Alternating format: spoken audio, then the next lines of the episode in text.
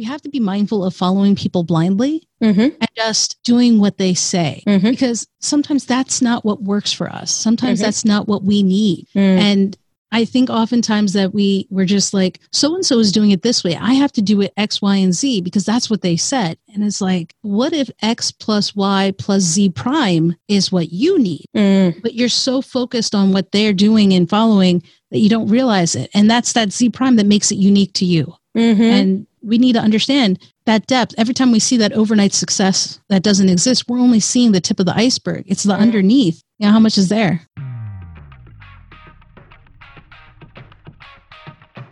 Thought Leaders Business Lab is for you, the business owner, entrepreneur, the expert in your field who wants to be seen and heard as the influential thought leader in your industry. My name is Samantha Riley, and I've been building and growing businesses for over 26 years, and I've learned there are three key areas to your success your mindset, your talents, and the people you surround yourself with.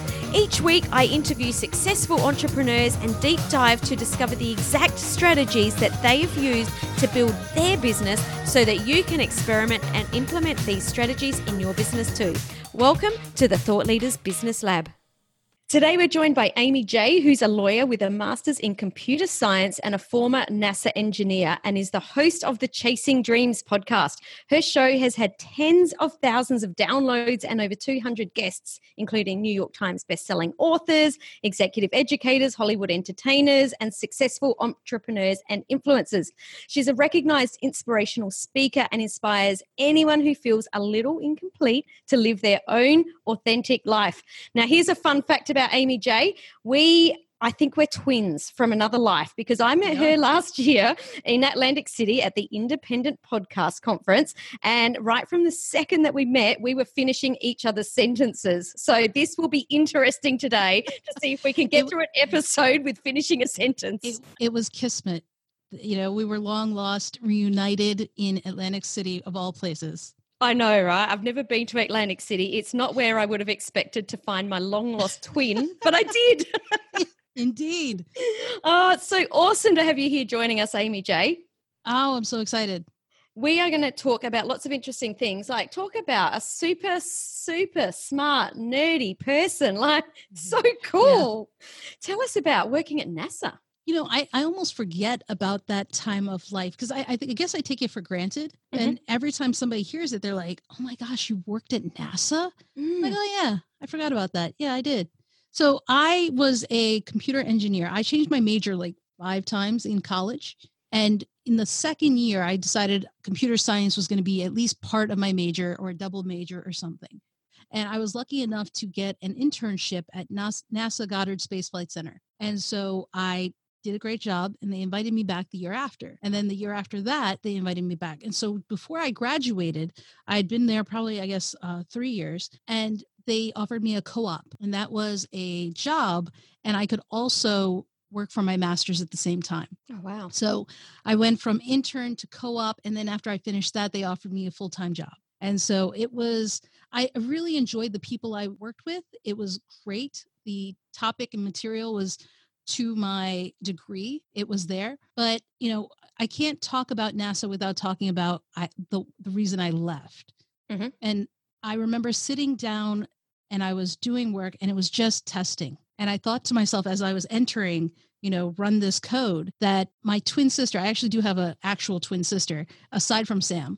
And she, I was just thinking to myself, she's a bio major. It's like, even Jamie could do this job. Like, I just didn't feel challenged. I didn't feel Mm. like my talents were being used. And I remember in that moment, I was like, I can't keep doing this. Mm. And that was the moment. My twin sister was actually, I think it was probably uh, two months before, she had said she was going to go to law school. And I was like, you know what? I'm going to go with her to law school. And I thought, I don't know what I want to do. It wasn't traditional law by any stretch of the means, but I wanted, I knew I could, if I did it, I could handle anything that came at me. Mm. I could take it and I was like, this is going to be the stamp. This is going to be the thing that makes me do whatever it is I need to do and want to do. Mhm. And I still need to figure it out. Mm. And so it was the catalyst, I guess, for me to get to to law school. And, you know, law school ended up being its own experience. as everything is in life, right? And it's Yeah. funny that you mentioned that, you know, that you almost forgot about it because I think that there's a few times that people have asked me about things and I've said the same thing. It almost feels like it's another life. You know, like I had this whole 20 years in business with my ex husband. Well, we haven't been together for 10 years now and I'm remarried and people talk about that time and I'm like, oh, yeah. Uh, yeah. But all of those things that we learn, they, you know, they change who we are and they, and they make us into who we are. So even though, you know, the dark side of that could have been you were there and you were entering data and it was just you know it was no good for you if you hadn't have done that you wouldn't have realized that there was something else that you know you wanted to be something more you know it's interesting you say it in that way because it was brought to my attention and a realization that aha moment came to me was everything happens for a reason hmm. and mm. what i'm doing today is spreading the mes- message of wanting people to live their own honest, authentic life. Mm. And it's only when people started questioning me about why, why, why, that I realized it kind of came to that. That was probably the pinpoint the first time that made me realize I wasn't living my own honest, authentic life because I went into the government because people said it was stable, it was a good job, and I should be happy. But it wasn't my dream. Mm. And I hmm. didn't realize that until I had that epiphany and it wasn't until probably a year ago that I realized that that was the catalyst for it. Mm, how powerful is that? Everything just kind of led to another. And you know, you you understand it once doesn't mean it sticks. Because when I went to law school, because of my engineering degree, everyone said, "Hey, you got to do patents. Patent law is where the money is at, especially because you have a degree in computer science." Mm-hmm. And there are people out there who love to do patents and you owe it to them to do it. And I was like, I mean, I guess, I guess mm-hmm. I really didn't want to do it. I really did not want to do patent law. And I did it as a safety. I did it because, you know, that was what I should do just in case. I didn't have an idea of what I wanted to do afterwards. So I went into patents. And, you know, I was also blessed with a mentor who took me in straight out of law school as a part time associate. And I thought, you know, not everyone has this lined up for them. Not everyone has someone who would get a mentor. Like maybe that's maybe this is meant to be because these stars are aligning in this way. And I never questioned it. I didn't I wasn't happy about it. I just I was not happy about it. I mean, I had a great boss, but I just did not like the work. But I did it because again, people said that's the thing you should do. Hmm. And it hmm. was only when I got a friend who called and said, Hey, do you want to do contract negotiation in Philadelphia? That I was like, you know what? Yes one anything but patents but two i i loved negotiating i mm-hmm. loved that topic the conversation didn't have an experience with it but my friend was willing to take me regardless mm-hmm. and that started my my life in corporate you said honest being honest and authentic with yourself and i've never heard yeah. anyone put those two words together in the context of what we're talking about tell us what you mean by honest authentic so it's interesting that when we go through life, we, we get opinions from other people.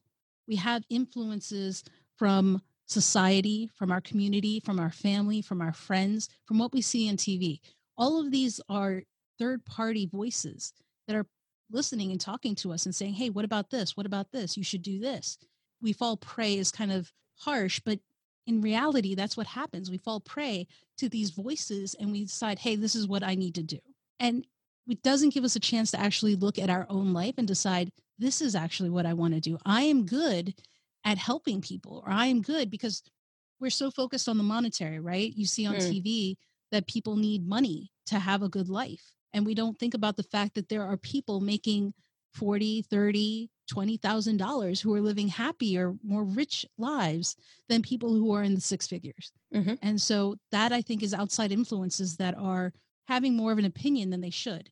Mm-hmm. So when I say honest and authentic, I mean honest and authentic to you mm. and not what other people are saying. When you take that third party voice out, what is it you want to do? What is your life defined as defined by you, not as defined by your community and your family? Mm.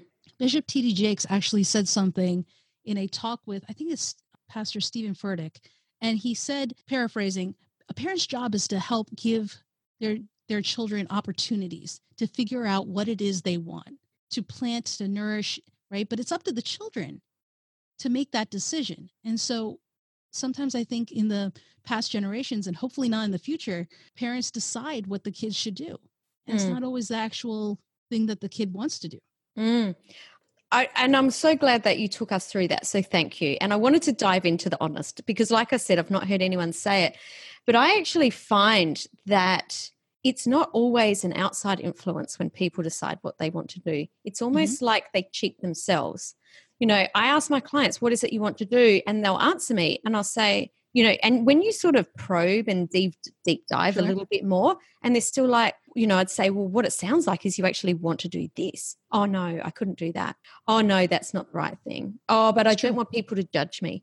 So sometimes it's not even the external influences. I think there's just as much internal influence Mhm. that there's almost a it could be shame or judgment around what we really want to do and sometimes we're afraid of afraid of actually saying no this this is actually what I really want to do. I think it's connected. I think that, you know, when we talk about shame, there's always that judgment of others. Like when we talk about, um, you know, I really want to do this, but guys aren't really supposed to do this. Mm. Or it's not expected of girls to do this, Mhm. right? We there's um Super Bowl Sunday, one of the first uh, in America, one of the first female coaches is going to be coaching. Mm, and I that's saw that. historic. It's so awesome. Historic, right? But it's not typical. Mm. So, how many people are actually holding their talents back because of that? I don't disagree, though. I think there is an internal reflection that has to happen. Mhm. And that's a part of it. And that you, when you dig deep, you ask those questions and people come up with the answer. And you need that source like you who's like coming back, like, wait, wait hold on. I'm going to reflect this back to you. I think this is what you're saying. And then them actually being, again, honest Mm. with, you're right. I just don't think. And when they start that denial, right? When they start Mhm. kind of rubbing off on it, they're like, "Oh, but it's not expected. I can't. You know, we don't do that as Indians. It's like, hey, we, we don't go into acting. Indians don't act. And I'm like, who do you think makes all those movies? Yeah. I'm like, that's that's not the answer. So, you know, I, I think there is an internal, but I think there's always an external one as well, competing against each other and fighting. Totally, totally agree. Mhm.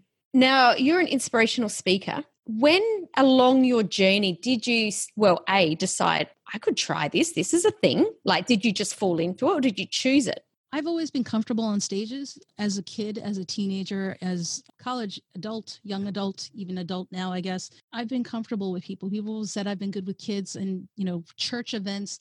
I've emceed, I've talked, you know, it's never been a thing where I'm just not comfortable in the spotlight. I didn't think about speaking though till after the podcast. Uh, when I started Chasing Dreams podcast in 2015, Mhm. um, that was one way for me to get the message out. And I didn't really understand what the message was. In 2015, I hadn't really defined or identified this stuff probably until recently. But I realized this is the message I'm giving. And so when I decided to speak, it was so that I could get more in touch, more direct. I think there's something about live events and actually being face to face, one on one or one on many Mhm. that can be more impactful. And so I wanted to have more of an impact and more of an influence on people than just behind the mic. That's also Mm. one of the reasons I, I started doing video in the Chasing Dreams podcast was so that people could see a person talking about these things and understanding it's not just a voice. I really mean it. Mm, mm. Getting that message out. Yeah. Well, let's go back to the podcast then, because working in corporate America, there's not much time that you've got to yourself. You know, you do your job and you get home and you're like, oh my God, let's just take a load off and lie on the sofa. What inspired you to start a podcast? Because so many entrepreneurs don't even start one, even though it can help their business. Yeah. Because of the amount of work behind a podcast. But you chose to do it while you were working a day job. What what was the thought process there? So it was experimentation. Mhm. Initially in 2013, before Chasing Dreams, I did a podcast. My first podcast was about a TV show called Haven. Mhm. It was on the Sci Fi Channel. I got a co host from Twitter. It was someone I had been talking to about the show with. And I was like, hey, sent her a DM. I was like, I'm going to do this. Would you like to join me? And I had just been experimenting. There was something that was in me that wanted to get my voice out.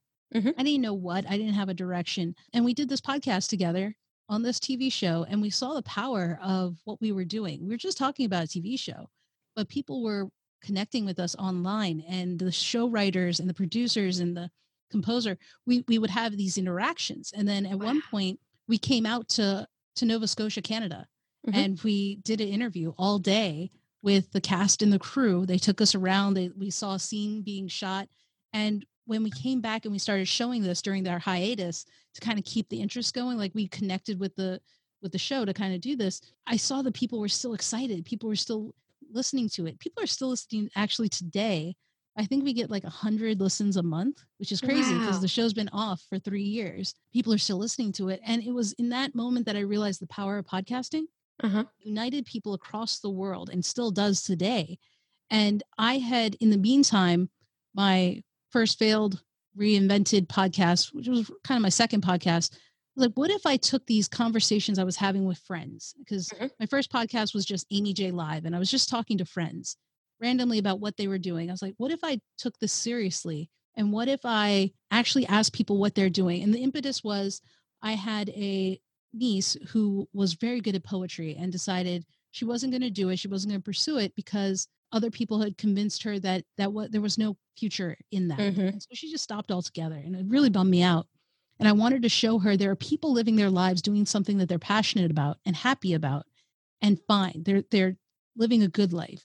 And so that was the catalyst for it. And so the thing that cemented it was I did a GoFundMe and I was like, you know, if I'm going to do this, I'm going to do it more than just with a USB mic and I'm going to take it seriously.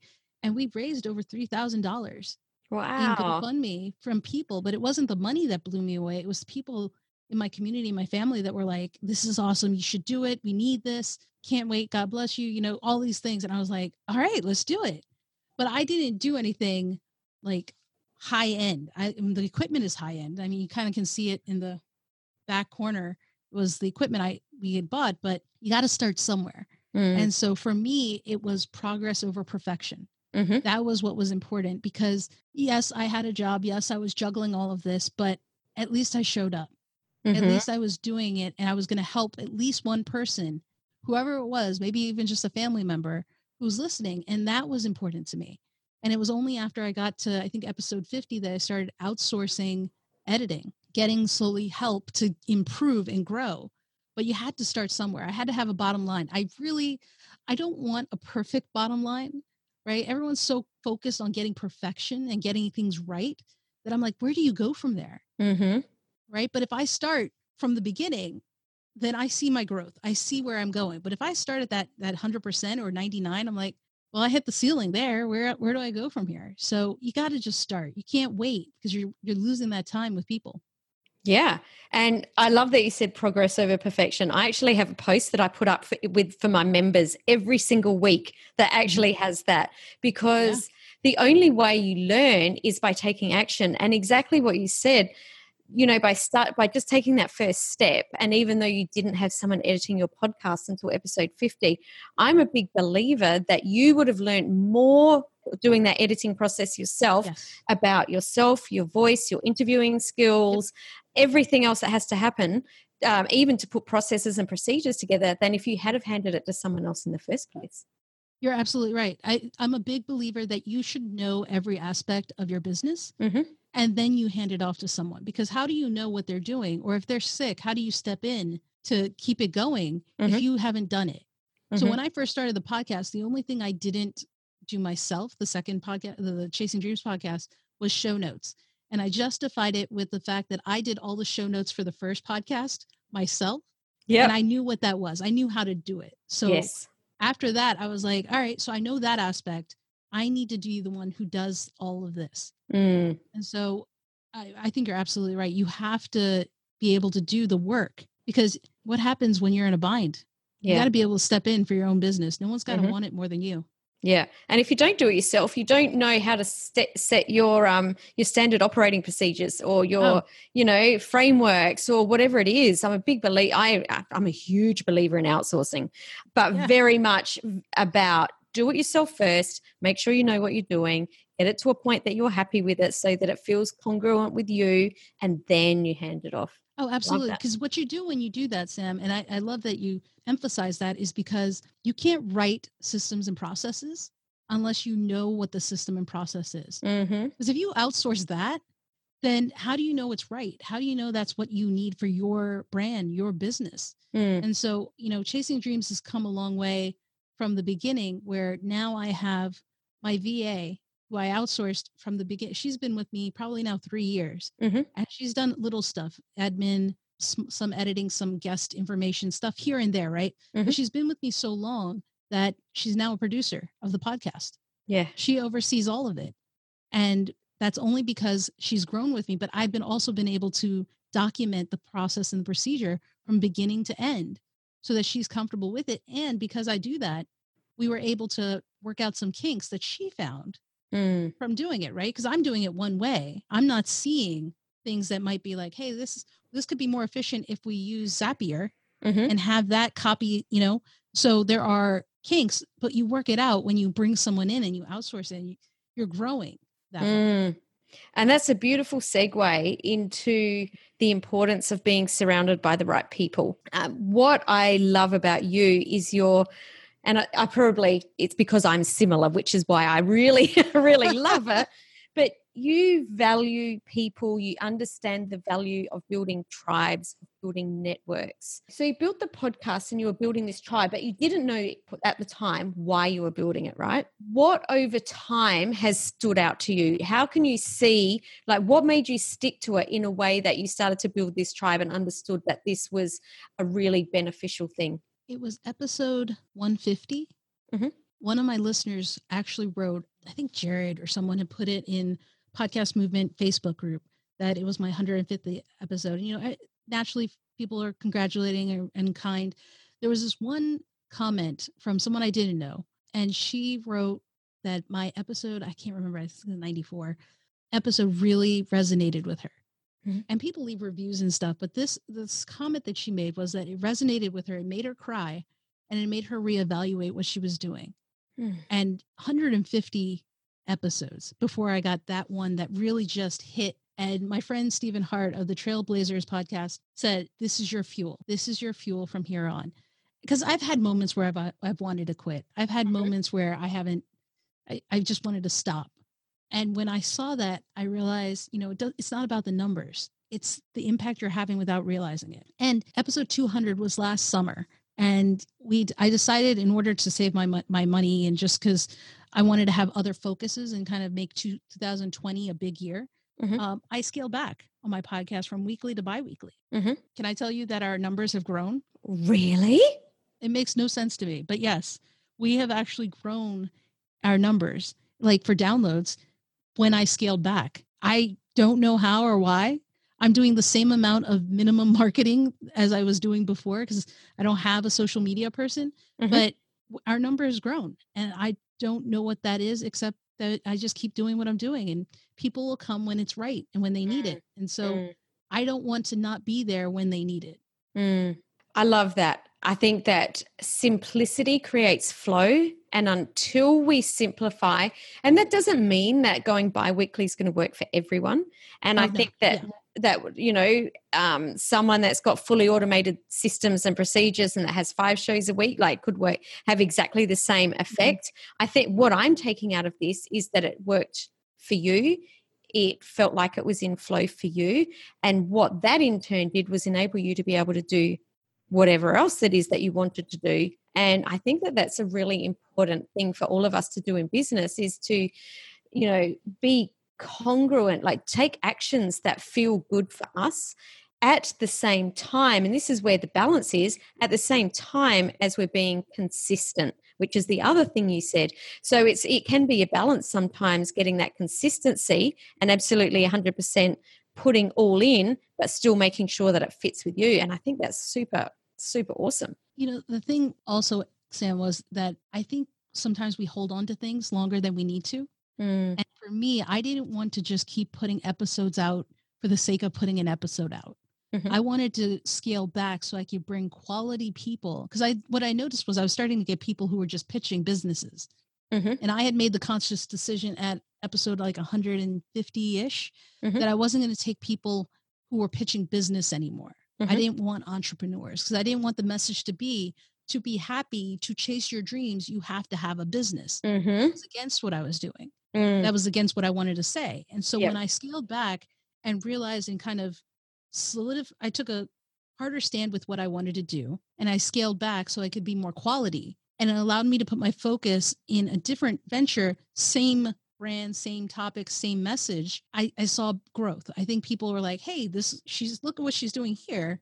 what else is she doing? Let's check out the podcast. Hmm. Like I think because the message is now spread through more than just one avenue for me, it helped spread the word, which is Mm. I, why I have more people listening in.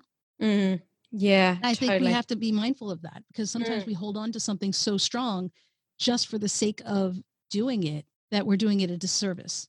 Yes.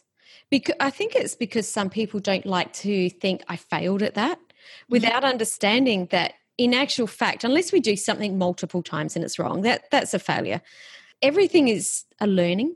There, there is never, a, I don't think that there's ever, a- or very rarely in life, a black and white. There's always a really large grey area, depending on how you feel on the day, depending on who's in your life at that time, depending on, gosh, a myriad of things.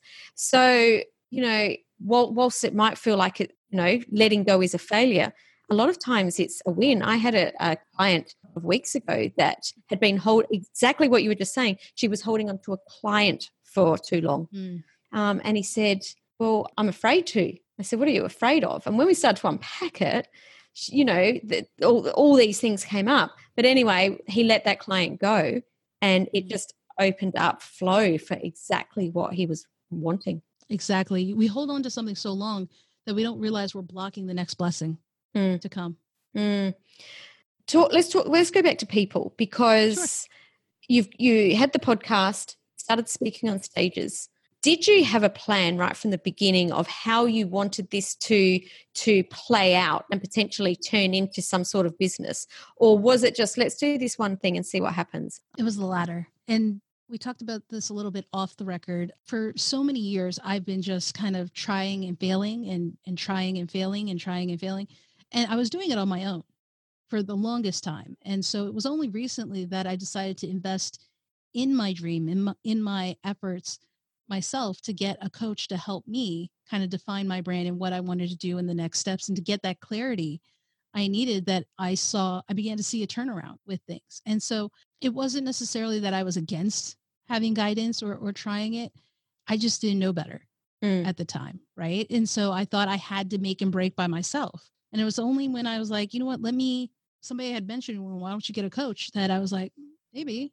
And I, I found someone that, that works and, and it's allowing me to kind of see things from a step back and actually Mm. see the potential for things, right? How chasing dreams is doing great things, how my social media can do some great things, but also how I just recently started a podcast and that's helping me do some things that make me feel like I, I'm a new podcaster again. Yeah. Right. And it's, and it's doing things because I'm the way I am that's allowing me to kind of help others and show them they can do it regardless of the mistakes that have happened. So it's it's tried and true, but uh, I I think having some guidance and help has really made the difference for me recently because I've been doing this since 2013 Mm. officially yeah officially till since 2013 it was only probably in the last year and a half that i saw the tur- tide turning but that's also Mm. why you can't quit right? I mean so Oh, many times you want to quit but that's why you can't quit because you don't know if the next step if i stop now who's to say the next step wasn't going to be the change maker? Mm. and that's the that's the part where I, people are like why didn't you just stop? I'm like but what if? I mean yeah what if but what if the next step? What if 2020 is my year hmm right? What if the, the message and steps I take? Because I think I've been playing it safe for the past few years. I can't even say that I've really truly tried to grow the business. I think because one, I'm scared. I don't know what I was doing.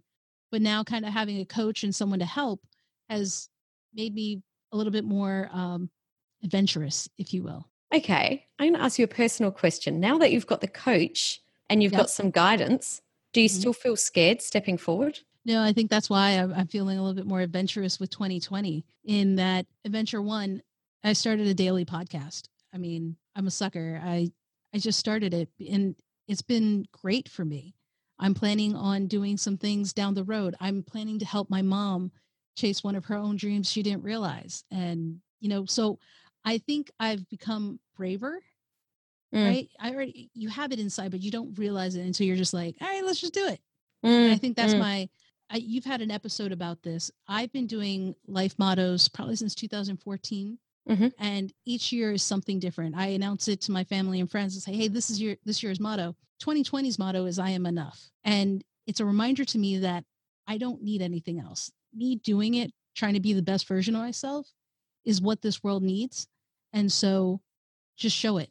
Just go ahead and do it. And that's kind of been my motto to keep me going in trying these new things. Before we even dive into that, I'm going to say I take my hat off to you because I still feel afraid every time I take a step. It doesn't mean I don't take it. It doesn't mean that when I take the step, I don't feel like, ah, oh, is this all? But I was mm-hmm. still worried about it taking the step. So I oh, think yeah. that's super cool. Okay. um, but I am enough. How have you seen that changing the way that you do things already by having that theme and embodying that theme? How is that already changing your 2020? So, one of the, I guess, concrete examples is I had a mailing list before, but I, I didn't know what to do with it. We were sending monthly newsletters to people, and I just never took the step for landing pages or, and, and I'm haven't gotten to that yet, but like landing pages or, you know, really trying to develop a customer relationship. I just kind of stuck with emails a month. Mm-hmm. But this year, I, I invested in Infusionsoft. I've invested in a CRM to help me actually move those relationships from just in my list to how can I help you and let's work together to make it something. Mm. Right. So that's that's part of one of those i never would have done that in 2019 are you kidding me oh, I, I, even though you were there when i said everyone you need to start an email list last week well no so i had a i had a list i was doing but it was just me sending a monthly newsletter. Mm. That's all it was. Like I wasn't really nurturing it. I wasn't really trying. I was trying to keep them on the list, mm-hmm. but I wasn't trying to do anything outside of that. I was playing mm. it safe. Yeah. Right. I, I, you know, I had heard the have a list, have a list thing for years, and I got a list.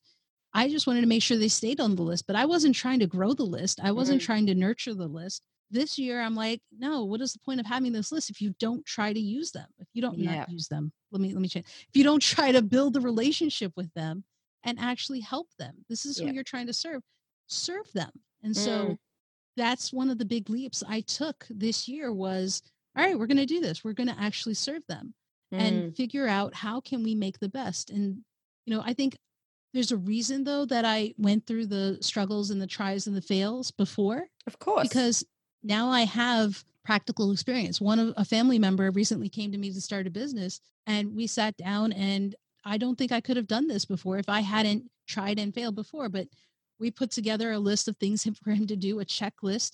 And he's like, You're really good at this. I was like, I mean, I know.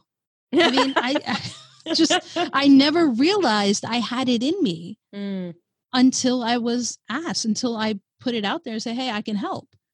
And I never realized about myself because we go through these emotions and we tell ourselves one thing, but it goes back to that honest, authentic. But until we face ourselves and our experiences and ask ourselves, hey, what is it can I do? That we actually have that answer. Mm. Like if you told me this before, I never would have believed you.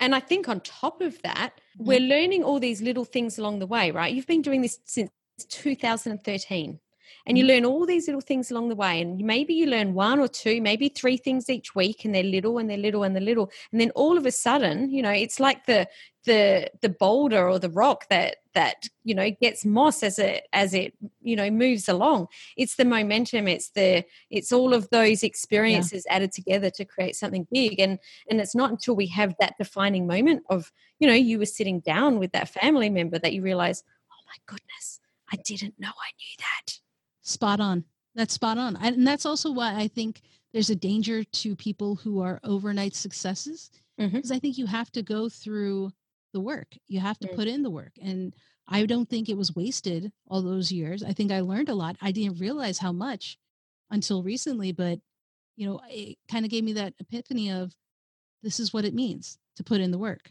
So cool that you mentioned the overnight success because this is something that I've been saying for such a long time is that people that that we look up to, oh my gosh, they were the overnight success, which PS, yeah. there's no such thing, and we all know that. But the people that have got there faster, they don't have the depth of knowledge. Mm-hmm. When someone comes to me and says, Hey, Sam, this thing didn't work, I'm not ashamed to say, All right, well, I failed at this 20 times because I've done it 20 different ways. So let's just try number two. Let's just try this third thing. Let's just try this fourth thing. I have yeah. failed so many times along the way that I've got such a depth of knowledge and understand that yeah. there's never one way to do anything, that there is multiple, hundreds of ways to do absolutely everything in business. And it's just about finding the right way for you. There actually is no one size fits all. I love that you said that because I was recently talking to someone and, you know, and I, I did a an episode on my other podcast about how we have to be mindful of following people blindly mm-hmm. and just doing what they say mm-hmm. because sometimes that's not what works for us. Sometimes mm-hmm. that's not what we need. Mm. And I think oftentimes that we we're just like, so and so is doing it this way. I have to do it X, Y, and Z because that's what they said. And it's like, what if X plus Y plus Z prime is what you need? Mm. But you're so focused on what they're doing and following that you don't realize it. And that's that Z prime that makes it unique to you. Mm-hmm. And we need to understand that depth. Every time we see that overnight success that doesn't exist, we're only seeing the tip of the iceberg. It's the mm. underneath. You know, how much is there? Mm. Hey, there's a new book for you. Find your Z prime. I love it. I love it. Oh, so tell us about the the relationships that you've built along the way, how you've built them, these tribes, because when we got your bio through and I had a look, I'm just like, she has got every social media account, man, that is going. I'm like, how do you do that, girl? um, you understand relationships that these people have all got emotions and desires and all of these things that's happening. How have you how have you built these relationships and how is it built i guess the foundations of what chasing dreams is and and i guess your speaking career? So i think the the important part is about networking in your circle. Mm-hmm. and so I say this because even with listeners, even with the audience, even with networks, social media, I put it in this context, and I talked about this recently. Uh, again, on that, my podcast is Your Personal Hype Man. It's the daily one, mm-hmm. and I talk about how the importance of your network and circle. I identify people in relationships in five different ways. Mm-hmm. One, you have strangers. Strangers are people you don't know. You don't know their name. That you don't know anything about them. You're literally strangers. You're the people that parents say, "Hey, don't talk to strangers." then there are acquaintances strangers can become acquaintances once you learn their names, once you know just a little bit about them, probably what's on social media, whatever the world that whatever they've decided to share with the world, that's what you know. And then they're just acquaintances. They're no longer strangers, but they still don't know you. Mm-hmm. The people that know you are friends. Mm-hmm. So acquaintances can become friends, but only if you nurture that relationship. Only if you genuinely take the time to get to know them and you're not trying to take advantage of them. You're not trying to say, hey, take, take, take. It's more of a let me give, let me give, let me give. Let's talk. Let me let, let me genuinely learn more about you. Those are friends. And then the fourth one is close friends. The people who now know you, who understand you, and actually you've gotten real tight. You would call them, you might have their phone number, you might message them, DM them, you're supporting them. Those are the people that will uplift you those are the people that will carry you through the good times and hug you in the difficult times. Mm. But they'll also give you the opportunities to grow with them. Those are the people you want to kind of nurture. And then there's their family. I don't define family as just blood. Mm. Family is how you define it. Family are the people that you would ride or die for. They're the people that you would go to bat for.